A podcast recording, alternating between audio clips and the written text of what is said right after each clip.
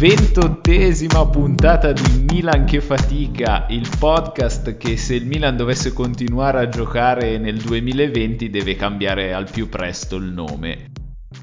Buongiorno Davide, parlo a nome mio ma credo a nome di tutti i tifosi del Milan. Sono anni che non ci svegliavamo così felici. No, non ci siamo ancora svegliati perché questo è un bellissimo sogno e continuerà per il resto dell'anno. Quindi per i prossimi 20 giorni più o meno, il tempo di finire il campionato. Sì, che visto così è una, cosa, è una cosa bellissima perché di solito se ci pensi questo è il momento in cui allora, abbiamo vinto la partita con la, no, abbiamo vinto con la Roma e qua iniziamo norma, normalmente negli ultimi anni quello che sarebbe accaduto è, uh sì, il Milan in forma e andiamo a giocare un'altra partita importante con la Lazio. Ussi, Milan super in forma e poi normalmente se proprio il periodo continuava arrivava la partita in genere al derby in cui poi perdavamo male, ci deprimevamo e poi perdavamo tutto da qui alla fine del campionato. Non è accaduto questa volta. E soprattutto manca così poco alla fine del campionato che non abbiamo il tempo di deprimerci. No, anche se dovessimo perderle tutte da qui fino alla fine del campionato sarebbero comunque tre settimane. Però è un'arma a doppio taglio perché non ho fatto in tempo ad apprezzare sul serio la vittoria con la Lazio, che subito è arrivata la vittoria con la Juve e tempo tre giorni dobbiamo giocare con il Napoli, quindi bisogna stare comunque molto attenti. Non si riesce a godersela pieno. Che però aspetta, il numero di partite non cambia. Beh, comunque, nell'ultima puntata avevamo, avevamo de- almeno io avevo delle certe aspettative riguardo a queste tre partite. Tu anche avevi delle aspettative. Ieri, cosa ti aspettavi dalla partita con la Lazio? Partita con la Lazio, con... sapevamo già che c'erano due giocatori in meno, non mi aspettavo una vittoria così schiacciante, ma o un pareggio o una vittoria, diciamo che erano nelle mie aspettative. Mi aspettavo di non perdere, ecco, con la Lazio. Sì, più per, loro, mm, più, più per, le loro carenze in attacco, diciamo che per merito nostro. Almeno questa è l'aspettativa. Mentre con la Juve eh, non, non sai mai cosa aspettarti. Eh, 14 partite in campionato che eh, perdevamo, o forse ne abbiamo pareggiata una. L'ultima vittoria risaliva a quell'estemporaneo gol di Locatelli. Estemporaneo o è un grande talento che non abbiamo compreso? Mm. E soprattutto, soprattutto negli ultimi due anni, anche in questa stagione, si è visto come con la Juve arrivate, con la Juve sono arrivate sempre le nostre migliori prestazioni annuali e con la Juve all'ultimo minuto o qualche mm, o grazie al talento dei giocatori che ha la Juve perdevamo in ogni caso. All'ultimo minuto per vari rigori oppure mi ricordo un gol di Guain un Dybala ci ha sempre fatto malissimo. Dybala il cazzo di Dybala è il giocatore che invidio di più alla Juve e si è vista ieri la sua assenza. Sì, cioè normalmente il gol che ha fatto uh, il gol di Rabiot ce l'avrebbe fatto Dybala. L'avrei anche accettato più volentieri se l'avesse fatto Dybala.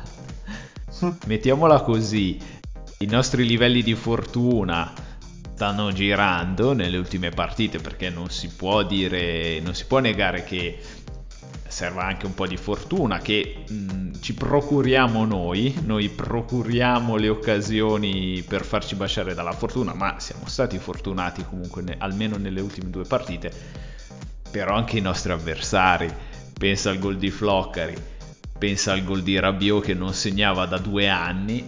Comunque non si può parlare di fortuna e basta perché in genere la fortuna nel calcio aiuta chi è più in forma. Anzi, non è che aiuta, va, da, va dalla parte di chi è in forma, da chi ha più, da chi ha più voglia. Quindi non è mai mh, mm, puro caso, ma c'è sempre qualcosa che, lo, che, che te lo fa arrivare. A parte nel caso di Floccari che trova il gol della vita. E nel caso di vabbè, Rabiot comunque immagino che non sia così scarso, ma veramente ieri mi ha dato la stessa sensazione di quando ci ha segnato Schelotto nel derby. sì, sì, è la stessa cosa che ho pensato anch'io. Ho detto, uh, quando incontriamo questi giocatori qua li facciamo segnare tutti in un modo o nell'altro. Rabiot che ha recuperato un pallone strappandolo a Bennasser.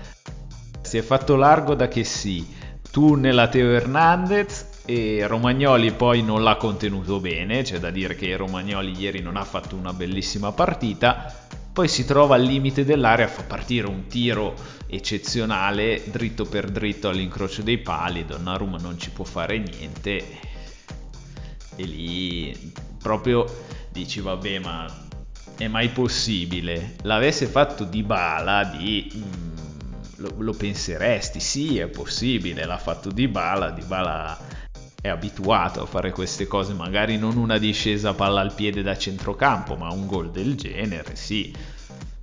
Non so, poteva essere in effetti il primo indicatore di quanto non voglio usare la parola pazzo perché sembra è un aggettivo di, che in genere è riferito ai cugini anche i cugini che brutta parola però sì è, un sim- sembra, è sembrato un po' anche il sintomo di quanto è pazzo questo calcio post lockdown perché stanno davvero accadendo una serie di cose incredibili in tutte le partite. In tutte le partite.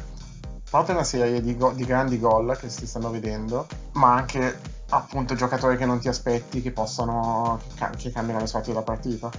E Rabiot sem- sembrava tipo è, st- è, stato criticato tutto l'anno nella Juve, un corpo estraneo, e poi ti tira fuori questi, cioè, ti tira fuori questo gol e dici ok, è il suo turno di, di essere un eroe. E invece. Poi è stata una partita molto noiosa dal punto di vista delle occasioni nel primo tempo, ma che abbiamo giocato bene, che abbiamo interpretato bene. Mi è piaciuto molto come si è visto tantissimo anche con la Lazio, come finalmente il nostro gioco riesce ad avere un senso Pensiamo solo a quello che succedeva due, tre anni fa, una delle prime partite con Bonucci che abbiamo perso con la Lazio, poi abbiamo perso con, con la Sampdoria. Il nostro stile di gioco era palla indietro alla difesa, la difesa se la, se la passa finché non trova uno spazio, ma finché non trova un giocatore libero a cui passarla, ma non c'è nessuno c'è nessun giocatore che si libera per trovare lo spazio. Invece sia con la Lazio sia ieri sera abbiamo visto come la dinamicità di Bennasser e di Chessy e di tutti gli altri interpreti che ci sono vicino a loro, che giocano vicino a loro, hanno permesso al Milan di far giocare, di far girare la palla in modo fluido e eh, soprattutto Bennasser si è sempre liberato molto bene. Dietro alla, linea di press, alla prima linea di pressing, parlo della partita della Juve di ieri, in modo poi da smistare il gioco sulle fasce per arrivare fino all'area avversaria con palloni pericolosi, con azioni pericolose, portando dei giocatori, ma anche arrivandoci velocemente in modo da non trovarsi contro una difesa schierata. E questo si è visto nel primo tempo di Juve Milan che è stato molto chiuso.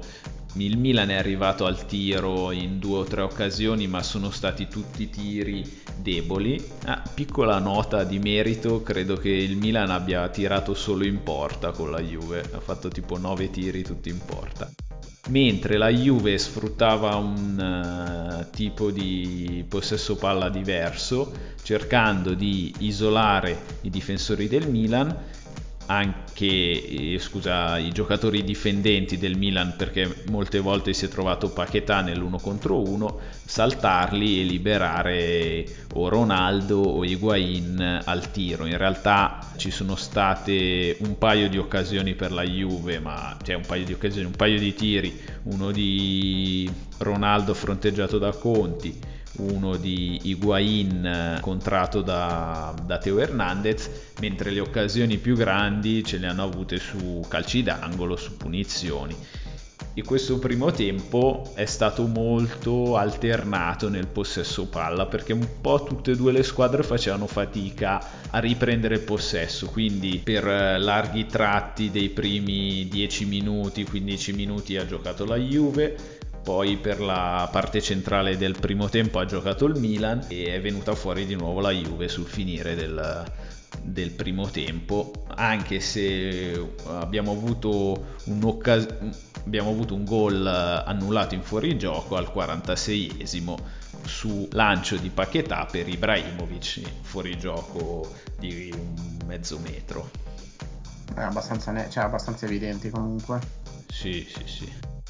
Partita quindi che sembrava molto chiusa e proprio come dicevi tu, emblematica di questo pazzo campionato post lockdown, il secondo tempo è stato completamente diverso.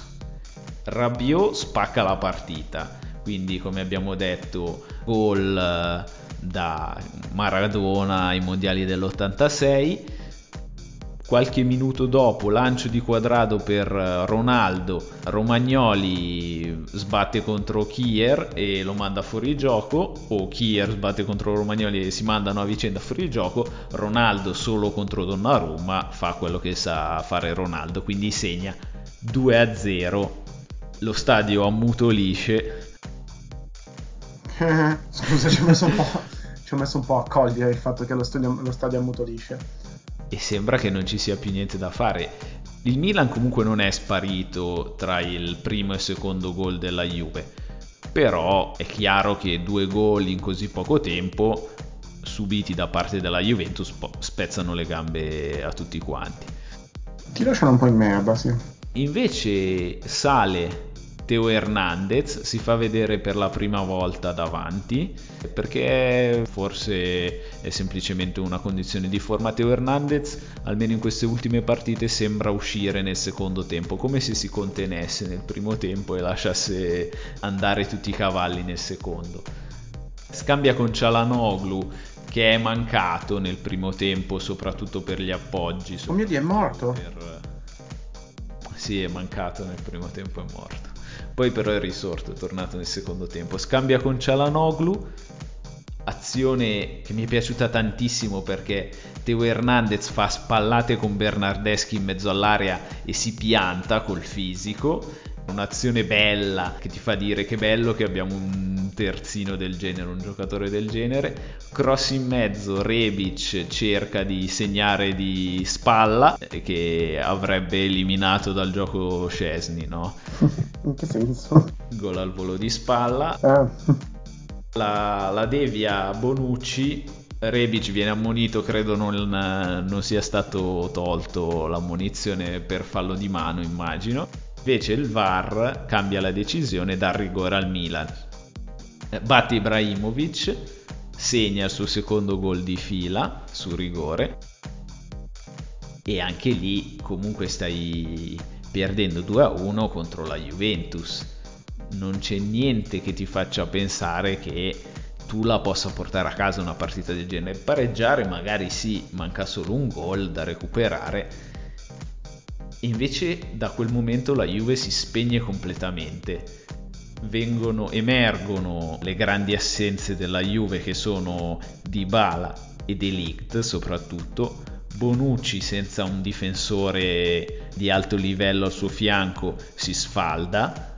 E il Milan eh, fa prima il 2-2 con un'azione simile a quella del gol dell'1-0 contro la Lazio in cui però che si penetra nella difesa della Juve non viene contrastato da tre difensori e batte Scesni.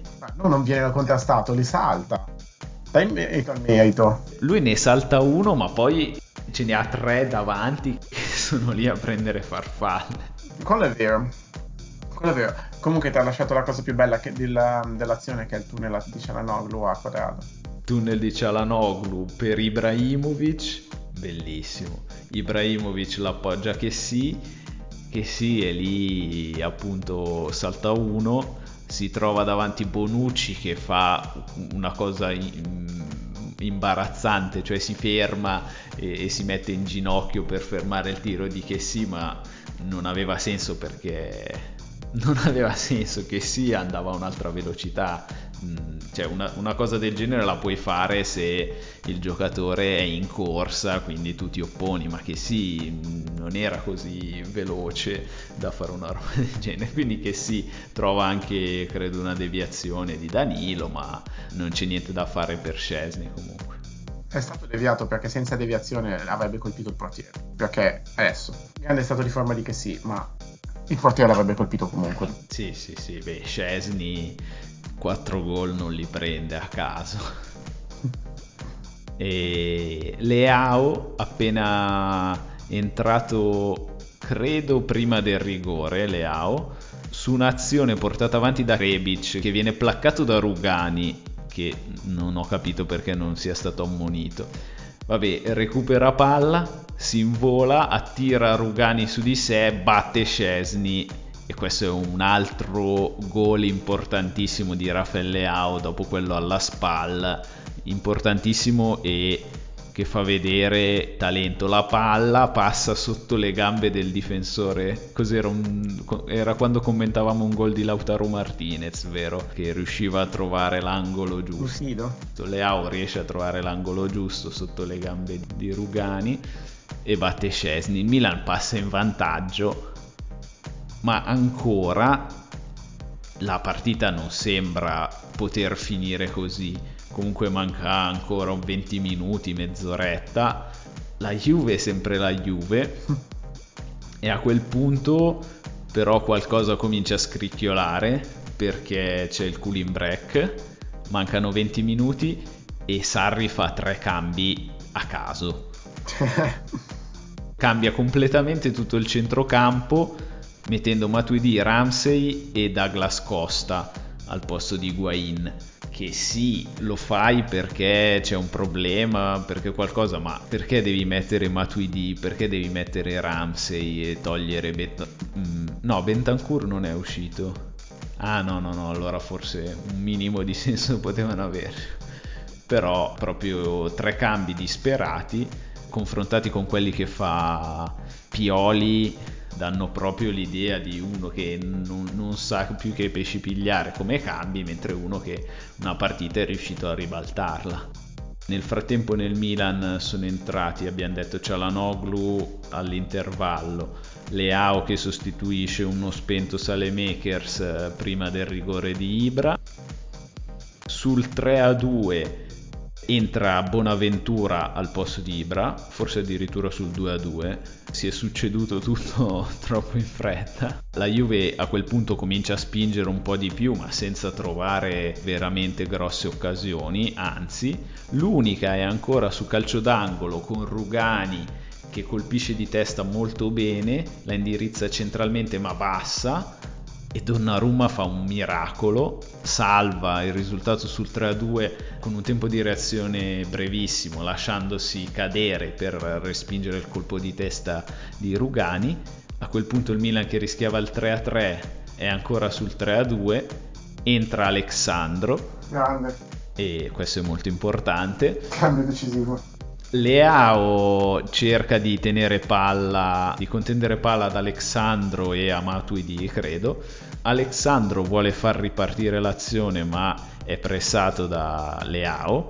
Quindi dal pallone verso Danilo dall'altra parte, ma è un cambio di gioco debole, viene intercettato da Bonaventura e Bonaventura serve ancora come con la Lazio un assist a Rebic il calcio di Rebic è fantastico, si fa trovare lì al momento giusto per la decima volta in stagione, per la decima volta quest'anno, batte Scesni, a quel punto è 4 a 2 e la Juve non può più fare niente. Frase che non mi sarei aspettato di dire prima della 120esima puntata. al decimo anno del piano della ricostruzione. Sì, sono successe tante cose, sono tornati tanti argomenti, ma da quale cominciare? Partiamo da quello che è stato, secondo molti, e forse anche secondo noi, l'MVP della partita. Probabilmente sia oggi che sia ieri che anche sabato con la Lazio in realtà. Vediamo, vediamo se lo dici anche tu. Chi è? Dai, che sì. Esattamente che devo ammettere che io ho sempre, eh, non, vabbè sì, eh, abbastanza giudicato male, almeno per la prima parte di questa stagione, il finire, cioè il finire della scorsa. E onestamente sembra, non so, ha avuto un, una trasfigurazione di qualche tipo, perché non sembra più lo stesso giocatore. Quello per cui l'ho sempre criticato è che non, non dimostrava una particolare intelligenza calcistica. E adesso mm, non so, ha avuto un'epifania, ha capito come stare al mondo. Almeno in scusa, non il mondo. Ha capito come stare in campo. Sia con la Lazio che con la Juve è stato insuperabile in difesa. Anche offensivamente è riuscito, vabbè, ha segnato il primo gol su azione da non so quanto con la Juve. Un gran gol.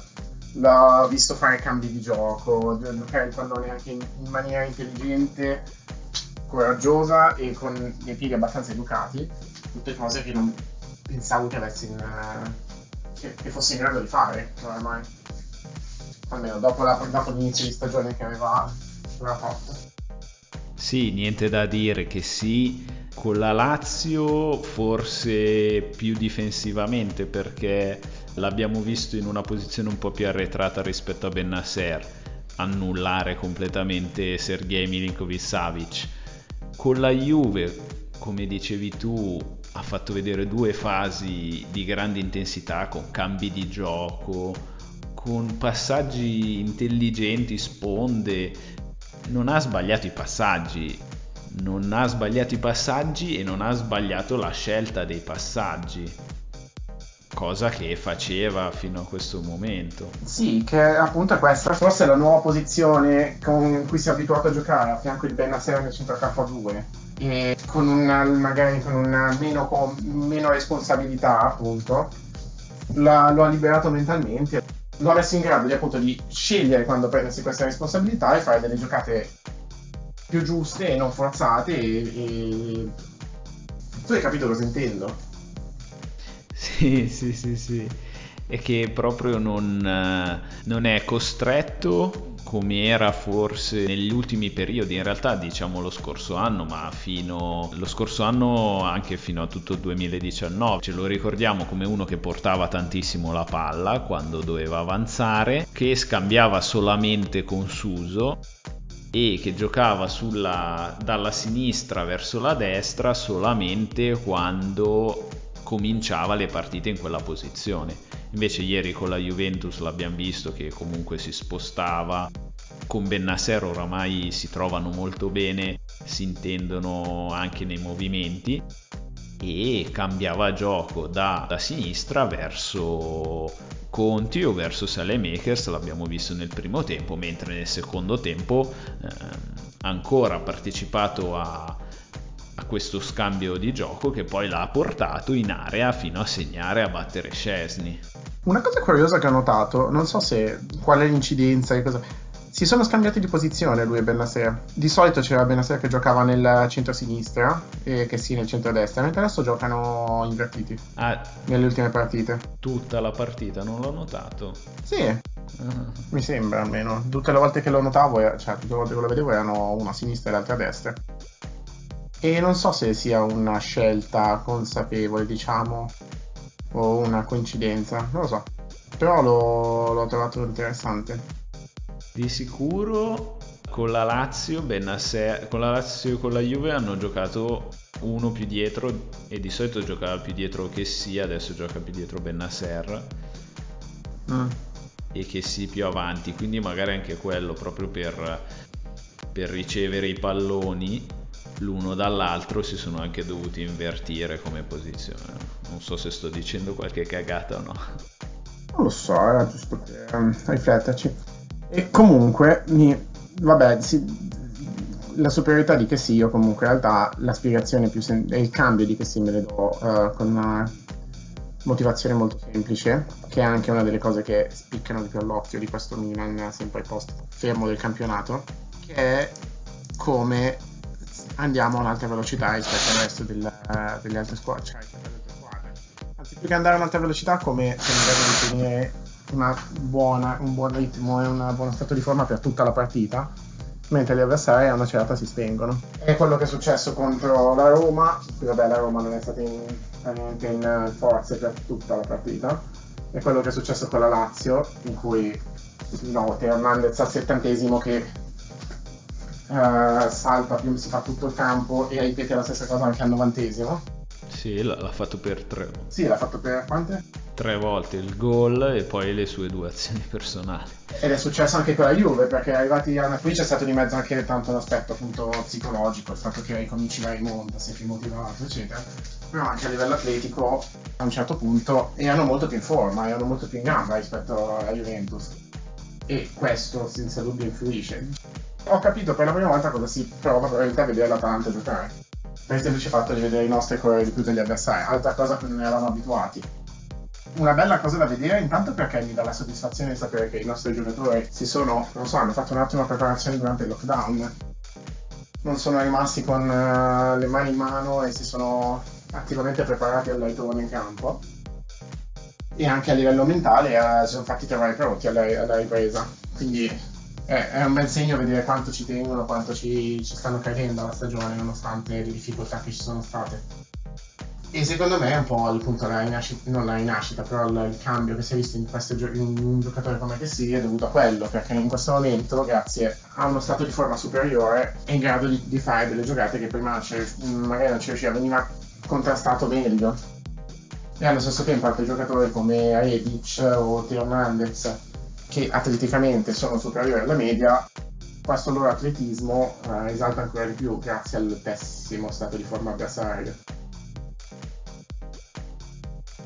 Mm, oltre, oltre, a quello che dicevi tu, secondo me si vede per la prima volta in questa stagione che i nostri giocatori hanno una media d'età inferiore, molto inferiore a tutte le altre squadre della Serie A e questa cosa si vede per la prima volta positivamente. Fino all'arrivo di Ibra il Milan era considerato così inesperto, così incapace di chiudere le partite, di far vedere la propria esperienza perché aveva i giocatori giovani e adesso i giocatori giovani del Milan sono una delle poche squadre che riesce a giocare 90 minuti. Non lo so, adesso quanto è dettato dall'età e quanto... Mm, no, beh sì, l'età gioca un ruolo importante quando si, cioè, si, si, parla di queste cose. Stavo pensando che comunque abbiamo anche una, una, cosa buona. La nostra rosa non è così stretta, è abbastanza ampia, non è di qualità eccezionale, ma ci sono tanti giocatori più o meno dello stesso livello e ci permette quindi di ruotare abbastanza agevolmente. Quindi quando facciamo 5 sostituzioni le sfruttiamo, riusciamo a far fiatare i giocatori, eccetera. Ad esempio la Lazio, come dicevi prima, era corto di uomini e si è sentito per loro. E anche altre squadre non stanno trovando questa facilità nel ruotare la rosa per farli rifiatare, che è molto importante in questo momento con partite ogni tre giorni. Sì, è quasi paradossale pensare che in un'epoca in cui tre sostituzioni ci sembravano troppe per i giocatori che mettevamo in campo, adesso cinque ci stanno quasi strette, strette no, però tutte e cinque le sostituzioni o comunque Pioli riesce sempre a fare tre sostituzioni che cambiano la partita. Con la Roma la vince mettendo Paquetà e Salemakers con la Lazio in realtà abbiamo detto che l'ha gestita benissimo. La Lazio non aveva Immobile e Caicedo. Gli unici due punti di riferimento della Lazio diventavano in costruzione SMS e Luis Alberto. Il Milan Pioli ha schierato che sì addosso a Sergei Milinkovic Savic che sì non gli ha fatto ricevere bene il pallone mai neanche di testa Bennasser invece con i due centrali si abbassava per schermare Luis Alberto. La Lazio doveva passare per forza da Luis Alberto e lui, pur essendo il migliore o uno dei due migliori assist man della Serie A insieme al Papu Gomez, non sapeva che pesci pigliare. A quel punto mm. eh, hai spento le due fonti di gioco della Lazio ed è venuta fuori una vittoria facile. Sì, mentre invece con la Juve il cambio di Cialanoglu, il cambio di Leao, ma anche quello di Bonaventura hanno permesso anche qui di ribaltare la partita. Sì, la Lazio forse è il più grande esempio di squadra che ha un problema di profondità nella rosa, perché comunque giocano sempre, devono giocare i titolarissimi. Era un il problema che aveva Napoli qualche anno fa, quando... eh, qualche anno fa. Sì, che era un po' il Napoli con Sarri, no? che giocavano sempre certi titolari e quindi poi c'era un po' la se dovevi sostituirne un paio già si, si trovavano un po' in difficoltà. Ma poi parliamo di queste altre cose belle, vedi, mi vengono in mente tutte le cose, ma quanto ha cambiato la partita Cialanoglu? Perché in questo momento non possiamo fare a meno di lui ed è semplicemente di un altro livello rispetto a tutti gli altri giocatori in campo. cose che anche qui non avresti mai pensato di poter dire, non avresti mai pensato di dire fino a sei mesi fa. Avrei sperato di dirle, cioè la Noglu ha sempre dato l'idea di quel giocatore che poteva fare un salto di qualità, che poteva essere molto più integrato nel nostro gioco, che poi alla fine, se vogliamo dirla tutta, è integrato nel nostro gioco, anche quando gioca male.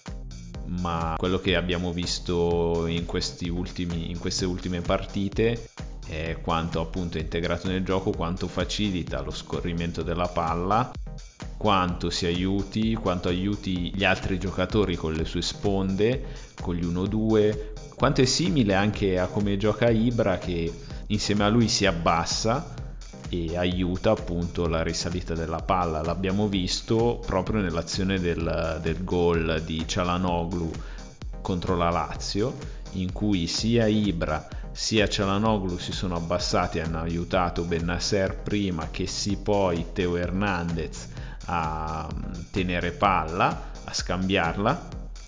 Proprio da Ibrahimovic Cialanoglu ha ricevuto appena fuori dall'area ha saltato un uomo e ha tirato. Il tiro è stato leggermente deviato da Parolo o molto deviato da Parolo in realtà non ho ben capito e ha battuto Stracoscia la partita si è evoluta con un rigore sempre nel primo tempo guadagnato da Salemakers battuto da Ibra che ha tirato molto peggio rispetto a quello con la Juventus, ma è riuscito comunque a segnare facendo passare la palla sotto al braccio di Stracoscia, la palla poi è rimbalzata sulla schiena di Stracoscia.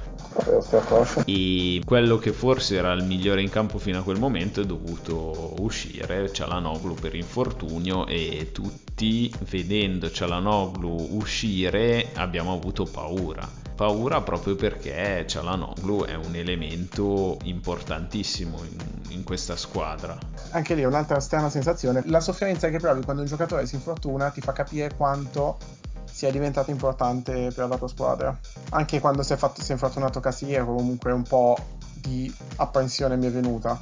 Poi vabbè, Sale, Sale Makers sta dimostrando di poter stare in campo. Buona prestazione contro la Lazio, contro la Juventus niente di incredibile, però vabbè, eh, posso anche capire.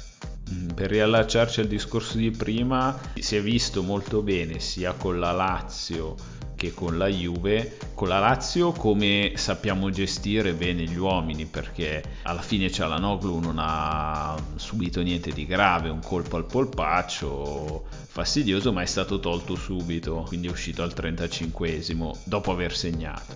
Ibrahimovic allo stesso modo è un giocatore che ricopre un ruolo importantissimo dal punto di vista della leadership, dal punto di vista di come allena i suoi compagni in campo, di come aiuta anche lui la risalita del gioco, infatti con la Juve l'abbiamo visto un paio di volte sotto la metà campo e a questo eravamo abituati anche dal suo ultimo passaggio nel 2011 al Milan. E entrambi appunto sono stati richiamati fuori dopo 45 minuti Ibra nella partita con la Lazio e la staffetta con Rebic è stata spettacolare e dopo 60 minuti o comunque dopo essere passati in vantaggio nella partita con la Juve ma non, eh, i ricambi, i rincalzi che sono entrati non hanno fatto sentire la differenza.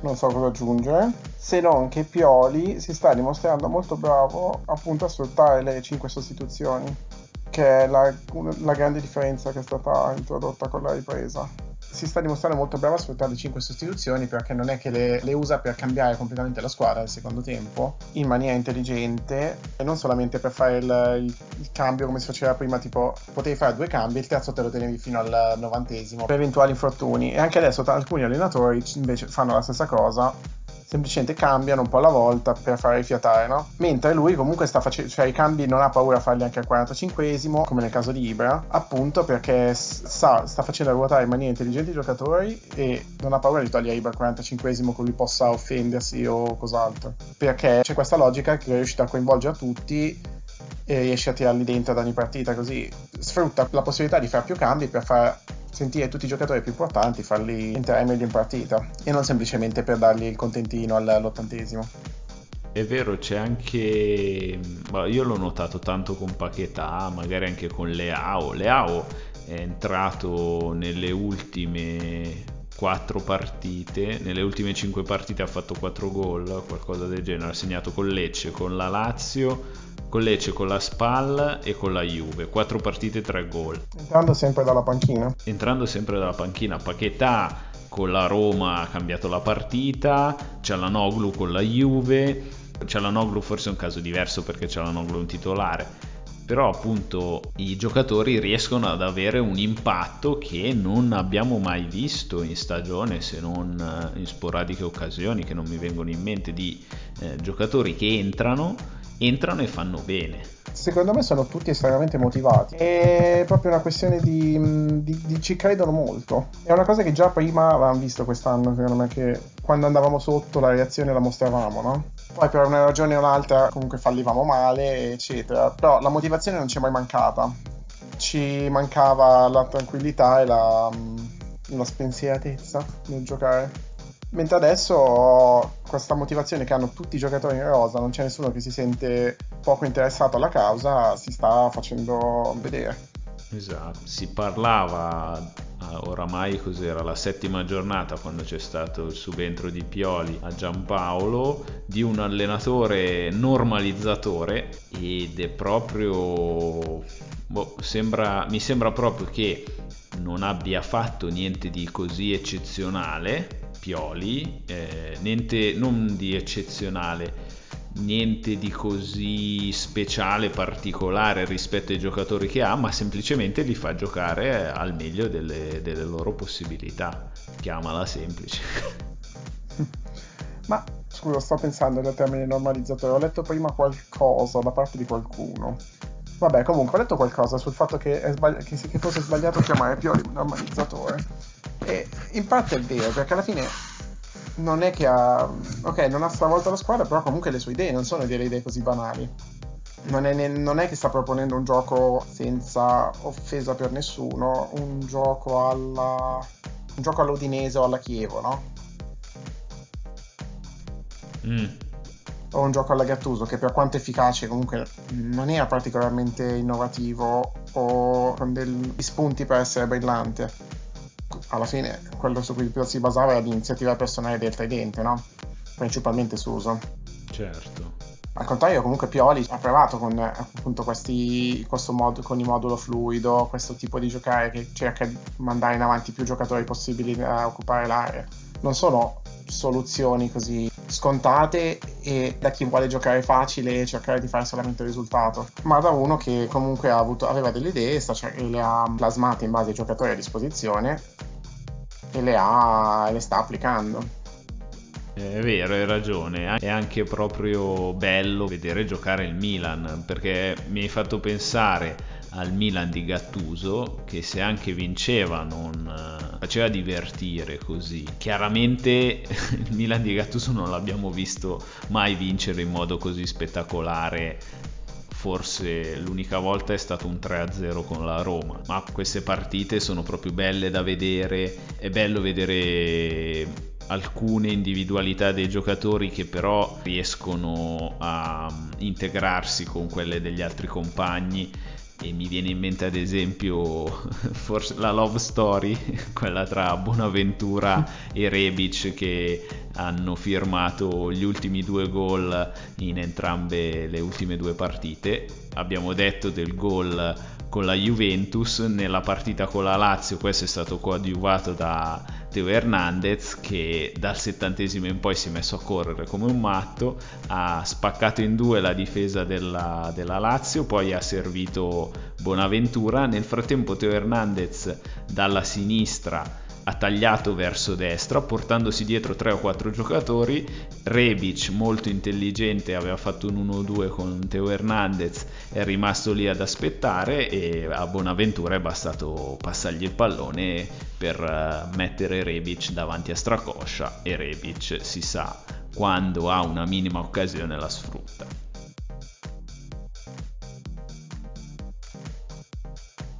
e cos'altro? Ho ascoltato come, come si pronuncia Sale Makers.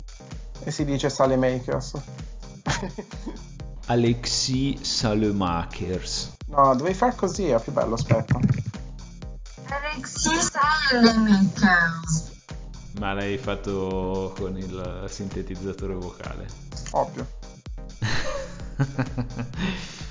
Comunque no, adesso non so se hai notato il passaggio dal catastrofismo del giorno prima nella stampa, del giorno prima Milan Juve, in cui stavamo vendendo mezza squadra e la proprietà era fallita, ci si aveva venduto a, boh, a un senza tetto e Maldini aveva deciso di, di andare alla Juve, a oggi che in cui invece stiamo, abbiamo un budget da 200 milioni sul mercato e stiamo comprando tutti. Secondo me è, è, stato dato anche troppo poco peso a questa vittoria. Non l'ho vista così tanto celebrata sui, sui giornali. E ascolta, è dieci anni, no, dieci anni no, ma beh, oddio, dieci anni sì che non competiamo a questi livelli con la Juventus. Un minimo di, di risonanza in più mi sarebbe piaciuta, ecco. Però ti dirò allo stesso tempo, nonostante l'impresa fatta, siamo comunque settimi alla fine della giornata. Anche quello è vero. È un po', cioè è triste ammetterlo, ma la, la risonanza è la stessa che forse sarebbe stata data a, per citare una cosa che è stata, di cui si è parlato quest- oggi, è la, la, stessa risonanza che è stata data al Bologna che batte l'Inter. Bologna più o meno alle stesse, punt- alle stesse posizioni di distacco nostre dalla Juve, sono tipo noni, decimi. Sì, sono appena sopra, sotto di noi. E giustamente, non so se hai sentito Mihailovic che insultava Caessa. Sì. Per il fatto che dopo la vittoria del Bologna hanno parlato per tre ore dell'Inter, non hanno citato minimamente, di, non hanno pensato minimamente di dire ah però bravo il Bologna, chissà perché cosa hanno fatto, analizziamo un po' la loro partita. Comunque dobbiamo, secondo me dobbiamo un po' accettare che essendo meno importanti magari e anche la partita contava meno, purtroppo. Però. No, è vero. È vero, nel frattempo la Roma e il Napoli questa settimana hanno vinto, sono tornate al quinto e sesto posto, anche se abbiamo una grandissima occasione domenica appunto contro il Napoli. Di farci staccare nuovamente. Di farci staccare nuovamente non dobbiamo dare per scontato di vincere contro il Napoli, questo assolutamente. Possiamo pensare di poter vincere contro il Napoli, di potercela giocare contro il Napoli, quello sì. Ma come abbiamo visto possiamo vincere contro chiunque perché vabbè abbiamo vinto contro la prima in classifica, se vinci contro la prima puoi vincere contro chiunque, giusto? Anche con la seconda. Anche con la seconda, però non con la terza. Non ci abbiamo ancora giocato. No, perché l'Atalanta in questo momento è terza, ma l'Inter stasera speriamo che la risorpassi. Ah, vero, sì. Scusa, apro, apro la parentesi, ma ho due domande sul tipo, su chi potresti tifare in questo momento. Tipo per il terzo posto, tra Atalanta, Inter, anzi facciamo per il secondo posto, visto come si sta mettendo, come è messa la situazione della Lazio. Tra Atalanta, Inter e Lazio, come vorresti che finissero queste quattro posizioni? Allora, come vorrei che finisse? Ho calcolato che se noi vinciamo tutte le partite da qui fino alla fine del campionato e la Lazio le perde tutte, andiamo in Champions League. Non è possibile. Sì, sì. Ma no, non ci credo. Sì, noi arriviamo a 70 punti e la Lazio rimane a 68. Onestamente non credevo possibile perché cioè, ho visto come tipo l'Atalanta era, automat- era già qualificata in Champions. No. Ah, quindi no. No, no, ancora... Sì, possiamo sorpassare la Lazio, chiaramente pos- potremmo anche sorpassare l'Atalanta e l'Inter, che però mi sembrano messe un po' meglio rispetto alla Lazio. La Lazio, vabbè, comunque dovrebbe suicidarsi, eh. Comunque, in effetti, vedendo come battiamo una romana, queste vanno basta, si suicid- decidono di non, non, di non, voler più vivere.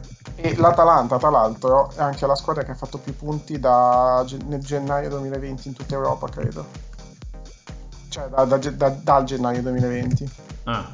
Perché hanno tipo, boh, non hanno mai perso, no, hanno pareggiato e basta due partite. Quindi diciamo che loro sono forse gli unici sicuri, anzi, possono quasi ambire alla, allo scudetto. Sì, se la Juve deve guardarsi da qualcuno per lo scudetto e secondo me ha comunque un ampio margine per eh, non farsi trascinare giù da, da quella che è stata la sconfitta contro di noi, quella è l'Atalanta.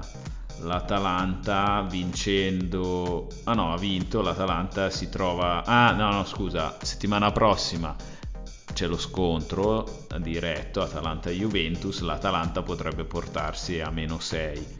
Sono comunque 6 punti. Ah, vabbè, adesso sono cose incredibili, però mi, cioè, in questo momento mi viene da pensare che è davvero più pericolosa per lo scudetto addirittura l'Atalanta rispetto a Inter e Lazio, che dalla rientro dalla sosta hanno avuto entrambi in modo diverso, diverso numerosi problemi. E, ehm, beh, comunque non mi hai detto chi spereresti che, che arrivi quarto. In sostanza, chi ti sta più sul cazzo di queste coppe?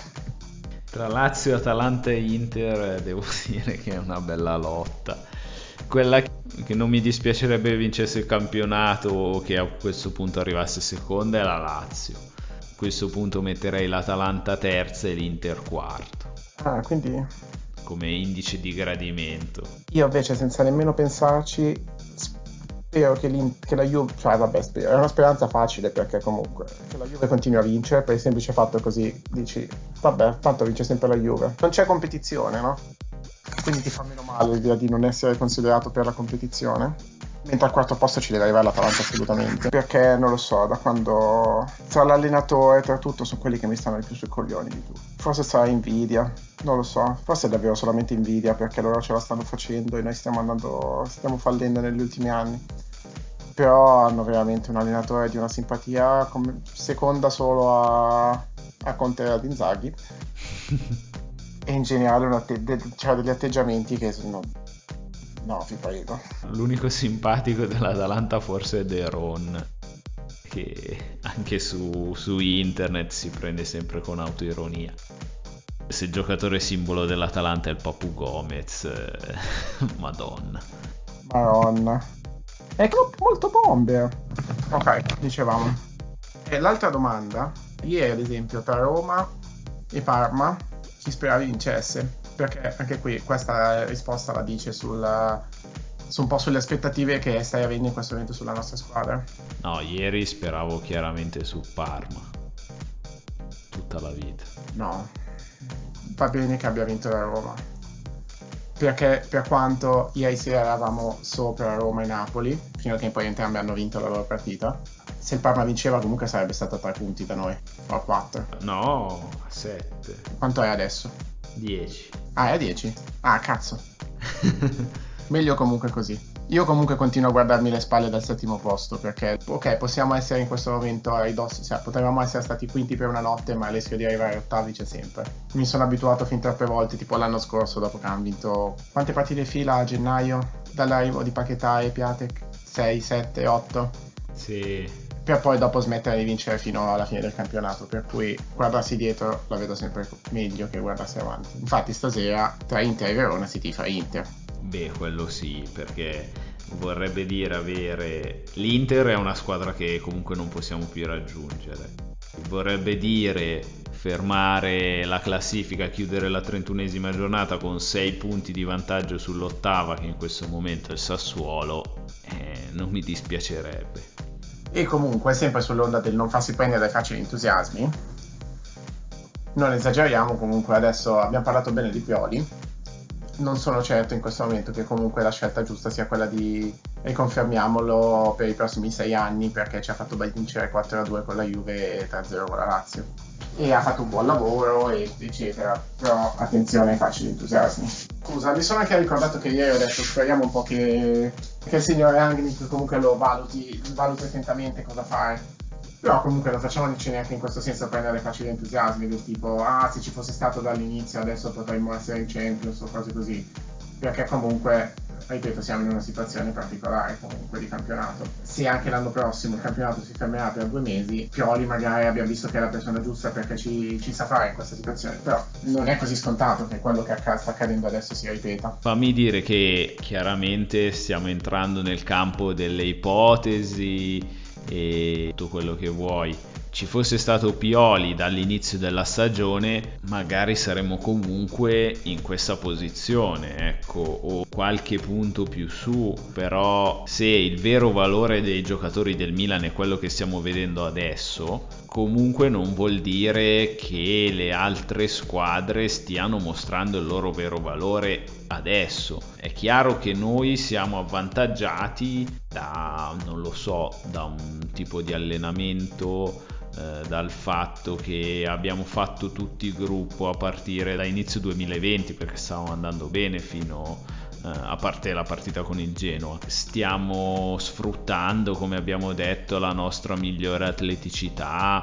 la, la giovane età della nostra rosa, però pensare che nella normalità, in un campionato normale, si possano ripetere risultati del genere, eh, boh, eh, non dico che sia un, una cosa impossibile, però comunque quello che sta succedendo adesso è da prendere con le pinze. Ah, vedi, quindi sei d'accordo. Sì, sì, non togliamogli i meriti a Pioli, ma non diamogliene troppi. La certezza, le basi, la solidità che può, può portare un eh, personaggio affermato come Ragnik, che ha un certo metodo, che dovrebbe avere finalmente le redini complete di un progetto che si sposa anche con i giocatori che abbiamo perché non avrebbe senso sconvolgere il progetto diciamo iniziato quest'anno.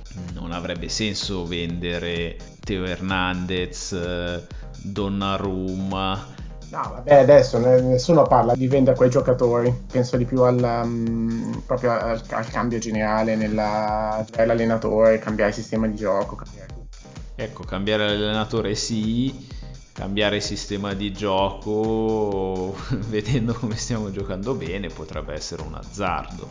Pensa che stavo ragionando tra ieri e oggi che abbiamo una base di giocatori a cui servirebbero un buon numero di innesti, ma non così tanti da sconvolgere questa base penso a un terzino destro, forse l'abbiamo già detto, eh, a un terzino destro, a un'ala destra, a un giocatore che possa sostituire Cialanoglu oppure che gli si possa affiancare, comunque di titolari fin da subito ce ne servono al massimo tre, ecco.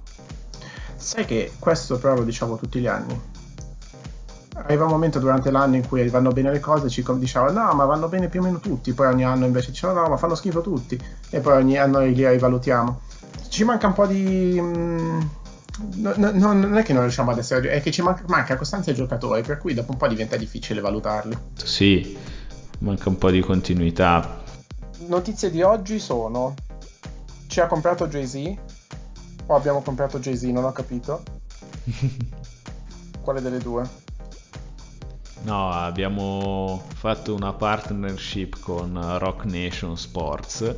Tra l'altro Pietro Balzano Prota lo sapeva già tipo da sei mesi, l'aveva detto, forse addirittura a novembre, aveva detto che preparatevi a strana a uno strano annuncio, annunciato anche in modalità ancora più strana, che era la partnership tra Rock Nation e il Milan, che, di cui abbiamo già avuto un assaggio durante il lockdown non so se hai avuto modo di guardare qualcosa, c'è stato questo concerto con Alicia Keys, con eh, DJ Khaled, anzi tipo presentato da DJ Khaled e un sacco di...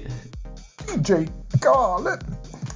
C'era Maldini, c'era Beckham, questo concerto dedicato a Milano, organizzato dal Milan. Posso fare una scusa, una parentesi? No, dopo, una parentesi su DJ Khaled che non ho mai capito DJ Khaled, a parte sentire il suo nome gridato all'inizio delle canzoni, cosa faccia? Fa il DJ Khaled. no, perché fa la, cioè io credo che faccia l'aggregatore di gente, perché tipo nelle sue canzoni sono tipo 5-6 cantanti famosi che vanno lì, fanno la canzone e lui è semplicemente nei, nei crediti. E, e, all'inizio ovviamente gridano DJ Khaled o una cosa del, un po' così. Non mi viene l'intonazione giusta, però vabbè. DJ Khaled! Ah, ecco, è giusto. Ma credo sia tipo un produttore discografico tipo chi era Pitbull. Secondo me è un faccendiere. no, vabbè, a parte la mia parentesi su DJ Khaled che mi affascina molto. Beh, comunque mi sembra appunto una cosa molto figa.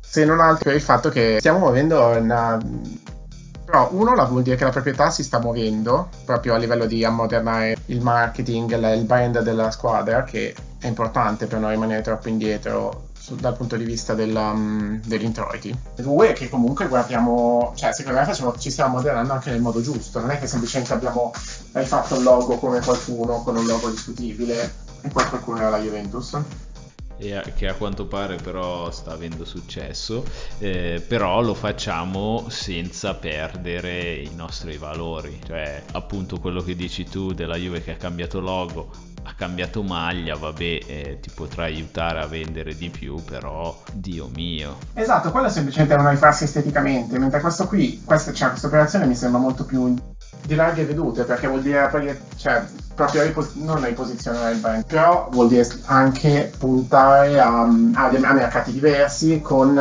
una strategia coerente, non semplicemente appunto ci facciamo vedere più figli facciamo la tournée in Asia. Facciamo un'alleanza commerciale con chi è a livello commerciale il più potente che c'è negli Stati Uniti per cercare di muoverci in quel mercato, sempre eh, ci associamo a certi appunto ti associa a DJ Khaled e il tuo target di riferimento diventa persone giovani, eccetera. Madonna, che schifo, persone giovani. È la stessa strada. Cancella quella frase. Sui giovani d'oggi ci sputo sopra. È la stessa strategia che ha intrapreso Liverpool. Anche Liverpool 4-5 anni fa si è legato a Rock Nation. Hai letto il New York Times? Mm, no. Perché è lo stesso articolo che stai citando le parole di quell'articolo. No, però. Boh, uh... L'avranno tradotto. Sì, sì, immagino che la, che la, base sia sempre quella. Comunque sì, e abbiamo visto come Liverpool è andata bene, cioè è andato bene, e la situazione sta andando bene.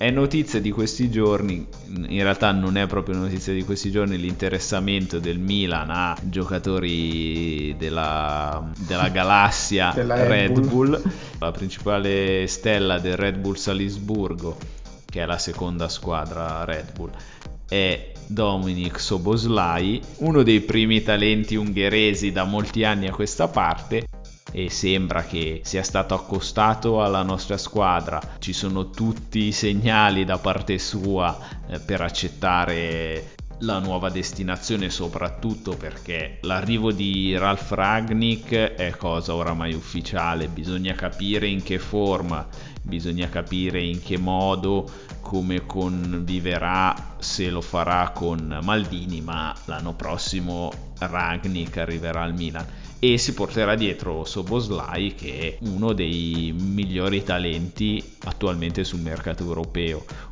Come l'anno scorso l'ultimo uomo che per noi è una fondamentale fonte di ispirazione come ultimo uomo aveva fatto un pezzo su Bennasser l'anno scorso e non ci siamo ricreduti su Bennasser anche quest'anno ultimo uomo ha fatto un pezzo della serie Innamorati di su Dominic Soboslai e spero che ci abbiano visto giusto anche quest'anno. Beh, spero che arrivi intanto perché non è detto, cioè nulla è certo ancora. Beh, ci sono grandi indizi. Comunque no, una cosa che, scusa, era legata a quello che stavamo dicendo prima. Non so se hai visto, il Milan ultimamente sta facendo un sacco di post tipo a favore di cause buone, tipo comunque tutti quelli contro il razzismo sono stati tra i primi a prendere una posizione netta. E in settimana, settimana scorsa avevano fatto un post uh, con la bandiera arcobaleno, no? Perché questo è il mese della, del Pride, che comunque è una cosa non così banale, no? Non è che cioè, tipo, è, stato, cioè, è successo qualcosa per cui sono stati spinti a farlo, no? Mm, non è che seguivano una moda tra le squadre di calcio. Ed è una cosa apprezzabile e fa impressione, mi ha fatto impressione vedere quanta gente abbia commentato ai post sui social sotto tipo uh, non siete più la mia squadra, questa è una cosa vergognosa, eccetera. Mi ha fatto sinceramente impressione tipo dicendo che schifo, poi pensate al calcio, fate schifo perché, cioè fate schifo sul campo perché pensate a sti froci di merda, cose così.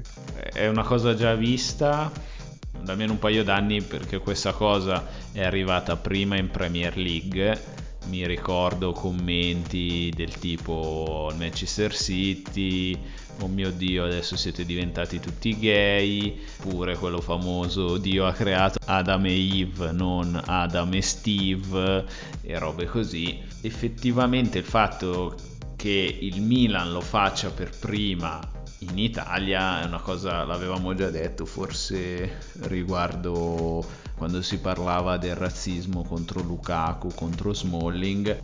Sì, sì, è quello. È una cosa che fa piacere, che, re- che rende orgogliosi e rispetto, rispetto, a una società che magari lo fa anche, nel, anche durante il periodo del Black Lives Matter, lo faceva un po' spinto sull'onda per... Perché lo fanno tutti.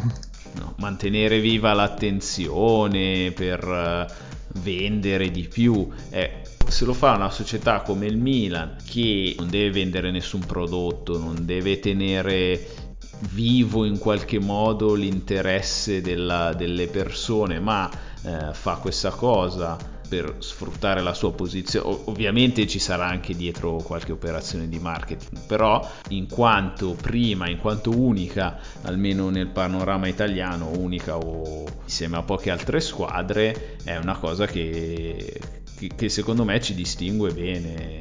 Eh, e anche questo appunto si lega alla, all'idea che siamo, siamo molto moderni come comunicazione, non è una cosa così banale. Aggiornamento per quanto riguarda Bovisio Sauer. Abbiamo vinto fuori casa contro una squadra che però non è più allenata da un utente vero. Abbiamo vinto 4-0 e ci portiamo al terzo posto sapendo che seco- dal secondo posto in poi ci sono gli spareggi per la promozione. Non credo questa stagione di poter arrivare secondo, però ce la si può giocare. Contro la seconda che è molto più forte di noi abbiamo pareggiato però ha lasciato altri due punti non so dove contro una squadra insulsa e, e, e quindi mi trovo a due punti di distanza dalla, dalla seconda in classifica. Noi vi salutiamo, vi rimandiamo all'appuntamento di domenica sera a Napoli contro il Napoli partita che abbiamo detto anche questa è un ulteriore finale nella serie di super finalissime finora ci siamo comportati bene ma mai dare per scontato il risultato. Bella Davide ci sentiamo la prossima settimana. Bella